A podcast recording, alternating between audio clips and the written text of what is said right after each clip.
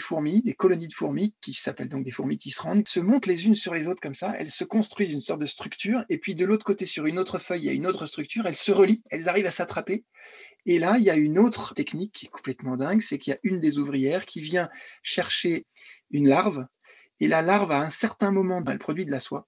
L'ouvrière, elle vient chercher la larve, elle vient les prendre dans ses mandibules, et elle vient faire un petit peu comme une suture. Elle vient piquer à droite, elle vient poser les fesses de la larve d'un côté de la feuille, puis de l'autre côté sur l'autre feuille, etc., etc. Elle le fait comme ça, et ça crée comme un fil de suture, quoi. C'est complètement dingue.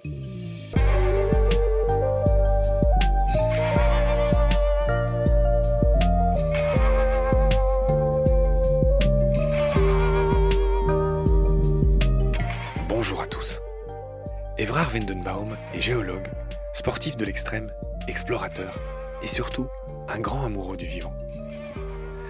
Dans les premiers épisodes, Evrard avait raconté entre autres son parcours, ses principales expéditions aux quatre coins du monde, ses influences et aussi les réalités sombres de Madagascar, notamment la pratique des feux volontaires et le daalisme, ces chapardages violents menés par des bandes de voleurs de zébus armés de Kalachnikov.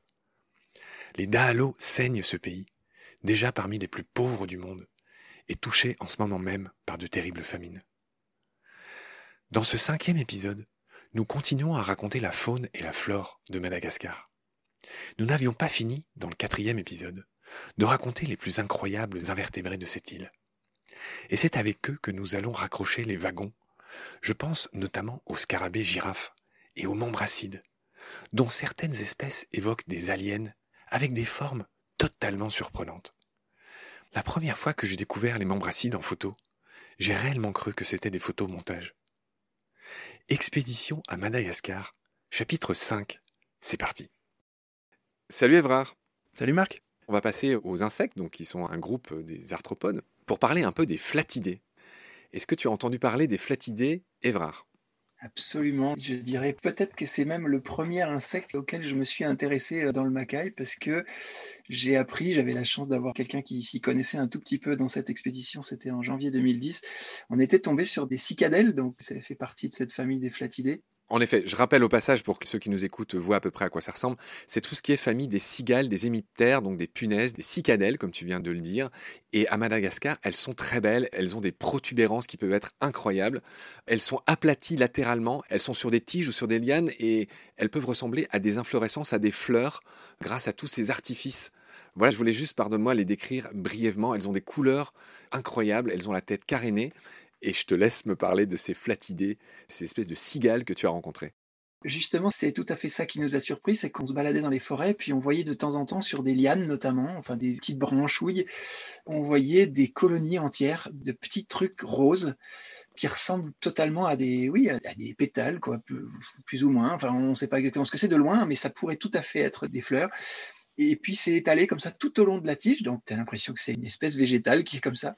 Et puis quand tu t'approches, tu vois qu'elles sont toutes plus ou moins en train de bidouiller quelque chose, ces petites euh, pétales là. Et donc ce sont des insectes suceurs, ils piquent à l'intérieur de la liane ou de la tige pour aller euh, boire la sève.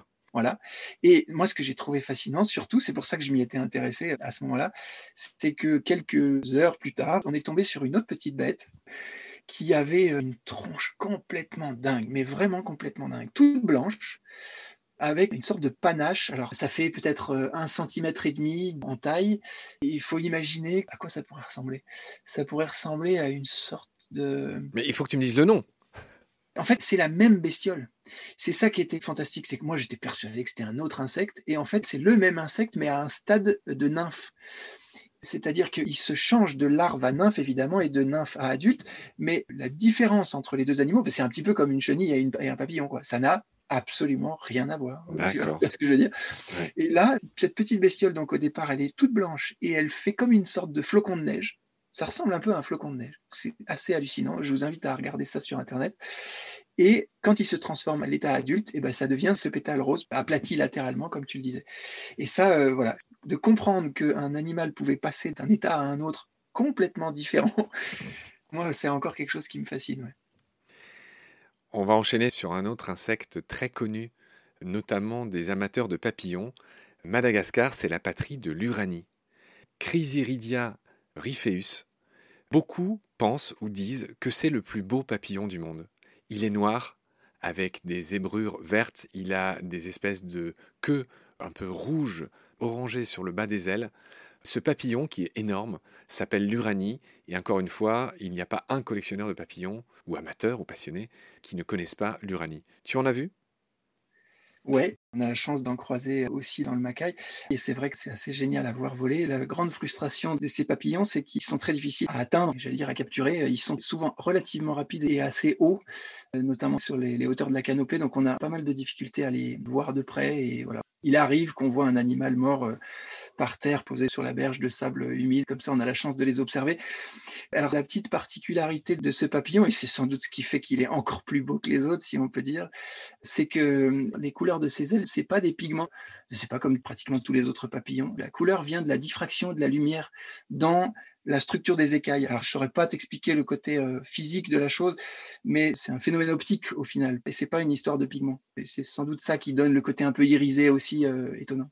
Oui, c'est drôle. Il y a pas mal d'animaux comme ça. Il y, a, même un boa irisé dont on a parlé avec Olivier Marquis euh, dans l'autre épisode consacré à Madagascar sur les reptiles et les amphibiens.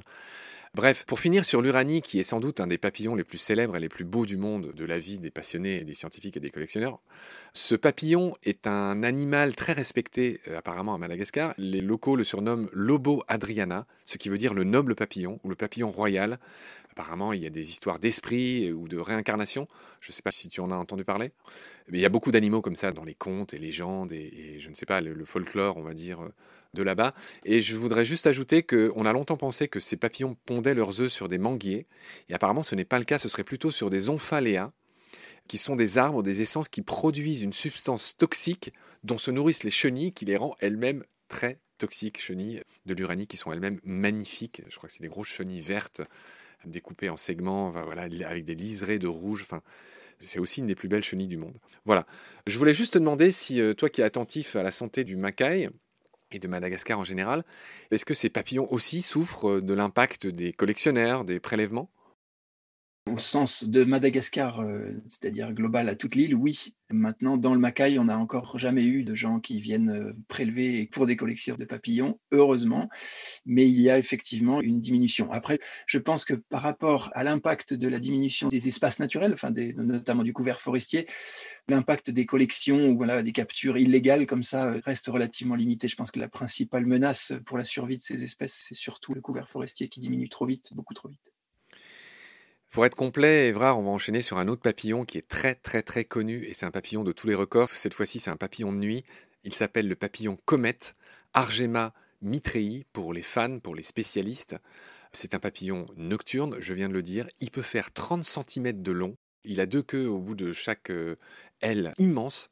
Il fait 15 cm de large, 30 cm de long. Il a des ocelles sur les ailes. Et la particularité de ce papillon comète, on en a parlé aussi avec euh, Lionel, notre spécialiste des papillons, euh, avec qui on a fait un chouette épisode. Bref, c'est que le papillon comète, il survit une fois qu'il est imago, c'est-à-dire une fois qu'il est adulte. Il n'a pas les pièces buccales qu'il faut pour se nourrir, donc en fait, il ne se nourrit pas et il meurt en 4 à 6 jours parce que voilà, ils sont fabriqués pour se reproduire une fois à l'état adulte et ensuite, eh ben, ils rendent l'antenne, comme on dit. C'est terminé et ils n'ont même pas le temps de se nourrir. Un peu comme toi, tu n'as pas le temps de répondre au téléphone, apparemment. on peut dire ça. Je suis perfide, n'est-ce pas? Non, non, mais c'est vrai que ce grand ensemble que sont les insectes, il y a énormément finalement d'espèces qui ne survivent que quelques jours. C'est très frustrant parce que souvent ce sont des animaux qui sont très beaux. Et euh, là, c'est vrai que c'est dommage, quoi. C'est tellement génial d'avoir cette bestiole de 30 cm de long, de se dire qu'elle ne survit que 4 à 6 jours. C'est un peu dommage. En effet, on pourrait comparer ça à une sorte de chant du cygne. Pour faire une petite incursion dans l'opéra. Bref, Évrard, et on va finir en parlant d'un insecte, on aurait pu euh, parler de centaines, donc je voulais pas, comment dire, clôturer cet épisode sans mentionner un insecte que j'ai découvert récemment grâce à mon copain euh, Franck Deschandoles, qui est un immense photographe macro, euh, reptile, etc. Franck Deschandoles, alias Franck Canon, avec qui on fera bientôt un épisode d'ailleurs. Il m'a fait découvrir par ses photos ce qu'on appelle le scarabée girafe ou le charançon à coups de girafe. J'ai cru à une blague. Quand j'ai vu le truc, j'ai cru à un montage sur Photoshop. Il s'agit, comme son nom l'indique, d'un scarabée qui n'est pas forcément énorme, mais qui a un cou gigantesque qui fait trois ou quatre fois la longueur de son corps. On dirait qu'il est monté sur une perche, tu sais, les Luma, ces caméras, tu as dû en voir dans tes docs. Et voilà, donc Trachelophoros girafa, Il a intégré le nom de girafe dans son propre nom quand il a été nommé, celui-là. Euh, ce coup lui sert à combattre, donc les mâles ont un coup beaucoup plus immense que celui des femelles. Et évidemment, j'ai envie de te demander si tu en as vu de ces euh, scarabées en forme de girafe. J'ai pas vu dans le Macaï de scarabée girafe. En revanche, j'en ai vu à Madagascar, plutôt dans les forêts euh, humides, parce que c'est plutôt par là-bas qu'il se sent bien. Non, nous, dans le Macaï, on a un autre scarabée qui s'appelle le scarabée rhinocéros. c'est rigolo parce que. Ah oui. Et peut-être que tu as déjà vu aussi, mais ça ressemble effectivement sacrément à un rhinocéros, ou encore plus à un. Comment s'appelle ce dinosaure qui avait. Euh, Triceratops? voilà, des triceratops, exactement. Et c'est assez génial, c'est pareil, c'est tout à fait inoffensif comme bestiole. ils sont énormes, hein, les scarabées rhinocéros. Ouais. Si tu me permets, je voudrais moi parler d'un dernier petit animal, enfin en tout cas pas tellement de l'individu lui-même, mais de ce qu'il fait. Ça s'appelle les fourmis tisserandes. Peut-être que tu en as déjà parlé dans tes émissions. Pas vraiment. Donc, comme tout le monde sait, les fourmis, elles sont très sociales, elles savent faire tout un tas de choses en commun avec les autres. Et là, moi, je suis tombé là-dessus plusieurs fois lors de mes balades dans le Macaï et explorations diverses. On est tombé sur des amas de feuilles donc, ça a été dans un arbre. Hein. Les feuilles sont toujours encore accrochées à leurs branches et elles sont euh, refermées, elles sont liées les unes aux autres par une sorte de toile, comme une sorte de toile d'araignée un peu. Et donc, euh, au départ, moi, je savais pas du tout ce que c'était. Je me doutais bien qu'il y avait un animal là-dedans ou un cocon ou, quelque chose. Et en fait, euh, j'ai découvert plus tard que c'était des fourmis, des colonies de fourmis qui s'appellent donc des fourmis tisserandes, qui viennent tisser, souder les feuilles les unes aux autres et elles vont faire une sorte de poche, une sorte de bourse comme ça et elles vont vivre là-dedans. Voilà, c'est un petit peu comme une fourmilière, si tu veux, sauf que c'est euh, accroché dans l'arbre. Et ce qui est assez fabuleux, c'est que pour pouvoir faire cette structure, elles vont évidemment de s'associer les unes aux autres. Et ce qu'elles font, c'est qu'elles se, tu sais, comme font les à Barcelone, là, comment ça s'appelle cette espèce Ah oui, des tours humaines. Ce sont les castels. Les castels. Donc j'ai regardé rapidement, euh, c'est un symbole catalan, ce sont des tours humaines, une sorte de tour de force, une tour humaine de 10 étages. Et euh, ceux qui nous écoutent pourront trouver des photos de cette fête des Castels, en tout cas de cette tradition. Exactement. Eh ben c'est ce qu'ils font. Elles se montent les unes sur les autres comme ça. Elles se construisent une sorte de structure. Et puis de l'autre côté, sur une autre feuille, il y a une autre structure. Elles se relient. Elles arrivent à s'attraper. Et petit à petit, elles tirent et elles se resserrent. Chaque structure monte sur l'autre comme ça. Et ça finit par resserrer les liens entre les deux feuilles et puis jusqu'au moment où elles arrivent à faire la jonction entre les deux feuilles. Et là, il y a une autre technique qui est complètement dingue, c'est qu'il y a une des ouvrières qui vient chercher une larve, et la larve, à un certain moment de son stade d'évolution, et notamment vers la fin de son stade d'évolution, elle produit de la soie. Et donc l'ouvrière, elle vient chercher la larve, elle vient les prendre dans ses mandibules, et elle vient faire un petit peu comme une suture. Elle vient piquer à droite, elle vient poser les fesses de la larve d'un côté de la feuille, puis de l'autre côté sur l'autre feuille, etc., etc. Elle le fait comme ça, et ça crée comme un fil de suture, quoi. C'est complètement dingue. Et ils arrivent à faire ça, du coup, sur une, je sais pas, une dizaine ou 6, 7, 8 feuilles. Et ça finit à la fin par faire un, cocon qui fait euh, jusqu'à 25 cm de long, 5 euh, cm de diamètre. moi, je trouve ça fantastique à quel point ces animaux peuvent s'entendre et, cohabiter pour faire un truc euh, génial. Quoi. Mais j'ai pas compris, ces fourmis habitent à l'intérieur? Absolument, ouais. D'accord, donc elles pondent à l'intérieur, enfin ça devient un lieu de vie, quoi.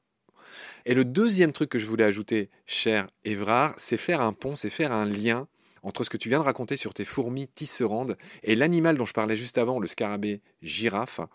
En fait, c'était pour dire que les femelles euh, ne sont pas en reste, puisqu'elles construisent des tubes avec des feuilles, dans lesquels, en faisant les incisions aux bons endroits, elles construisent une sorte de fermeture éclair pour fermer une feuille et en faire une sorte de tube dans lequel elles pondent un œuf.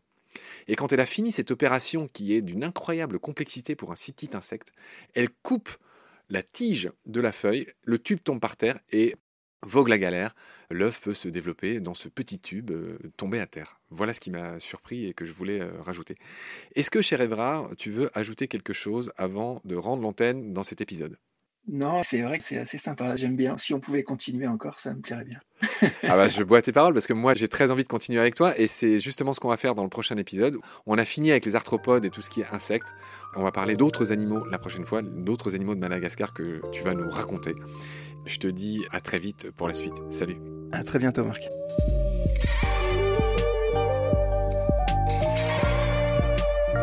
C'est la fin de cet épisode.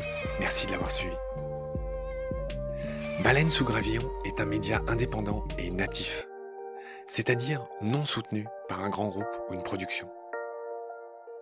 Nous sommes une douzaine de bénévoles, dont trois qui travaillent à beaucoup plus que plein temps. Pour continuer, nous avons besoin de votre soutien. Et pour ça, il y a quatre possibilités. D'abord, vous pouvez installer le moteur de recherche solidaire Lilo en lieu et place de Google, par exemple, sur votre ordinateur et votre téléphone. Chacune de vos recherches génère des gouttes d'eau, lesquelles sont convertibles en argent, qui est reversé au projet de votre choix, comme Alain sous Gravillon, par exemple. Pour vous, c'est gratuit, et les petits ruisseaux font les grandes baleines. Vous pouvez aussi, comme avant, vous abonner à chacun de nos podcasts, laisser des étoiles et un avis si vous avez un iPhone, et surtout les écouter chacun dans leurs canaux respectifs. Baleine sous a accueilli ses petits frères depuis le début de la saison 3 en septembre 2021. Mais ils vont bientôt s'envoler de ce nid. Nous vous encourageons donc à aller les retrouver, ces trois petits frères, qui sont aussi trois podcasts à part entière, dans leurs canaux respectifs. Et pour ça, je vous invite à vous abonner à chacun. Ces quatre podcasts sont complémentaires, chacun sa spécialité. Nomen raconte l'origine des noms d'animaux et d'arbres, un grand plongeon dans l'histoire, les langues, les cultures, les choix tantôt erronés, tantôt géniaux, des premiers naturalistes. Combat, vous le savez, donne la parole aux défenseurs du vivant.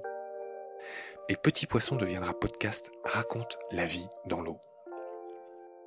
Ensuite, toujours pour nous aider, vous pouvez faire un don sur Helloasso ou sur Tipeee, même minime. Vous pouvez aussi devenir partenaire de l'association BSG ou nous aider à trouver des partenaires. Parlez-en autour de vous. Toutes les infos sont sur le site baleinesougravillon.com. Nous vous recommandons justement la visite de notre site baleinesougravillon.com où sont publiés de nombreux articles sur le vivant. La visite aussi de notre compte Instagram sur lequel nous partageons chaque semaine les plus belles images d'un photographe animalier. Venez aussi nous écouter en replay ou découvrir des vidéos sur notre chaîne YouTube.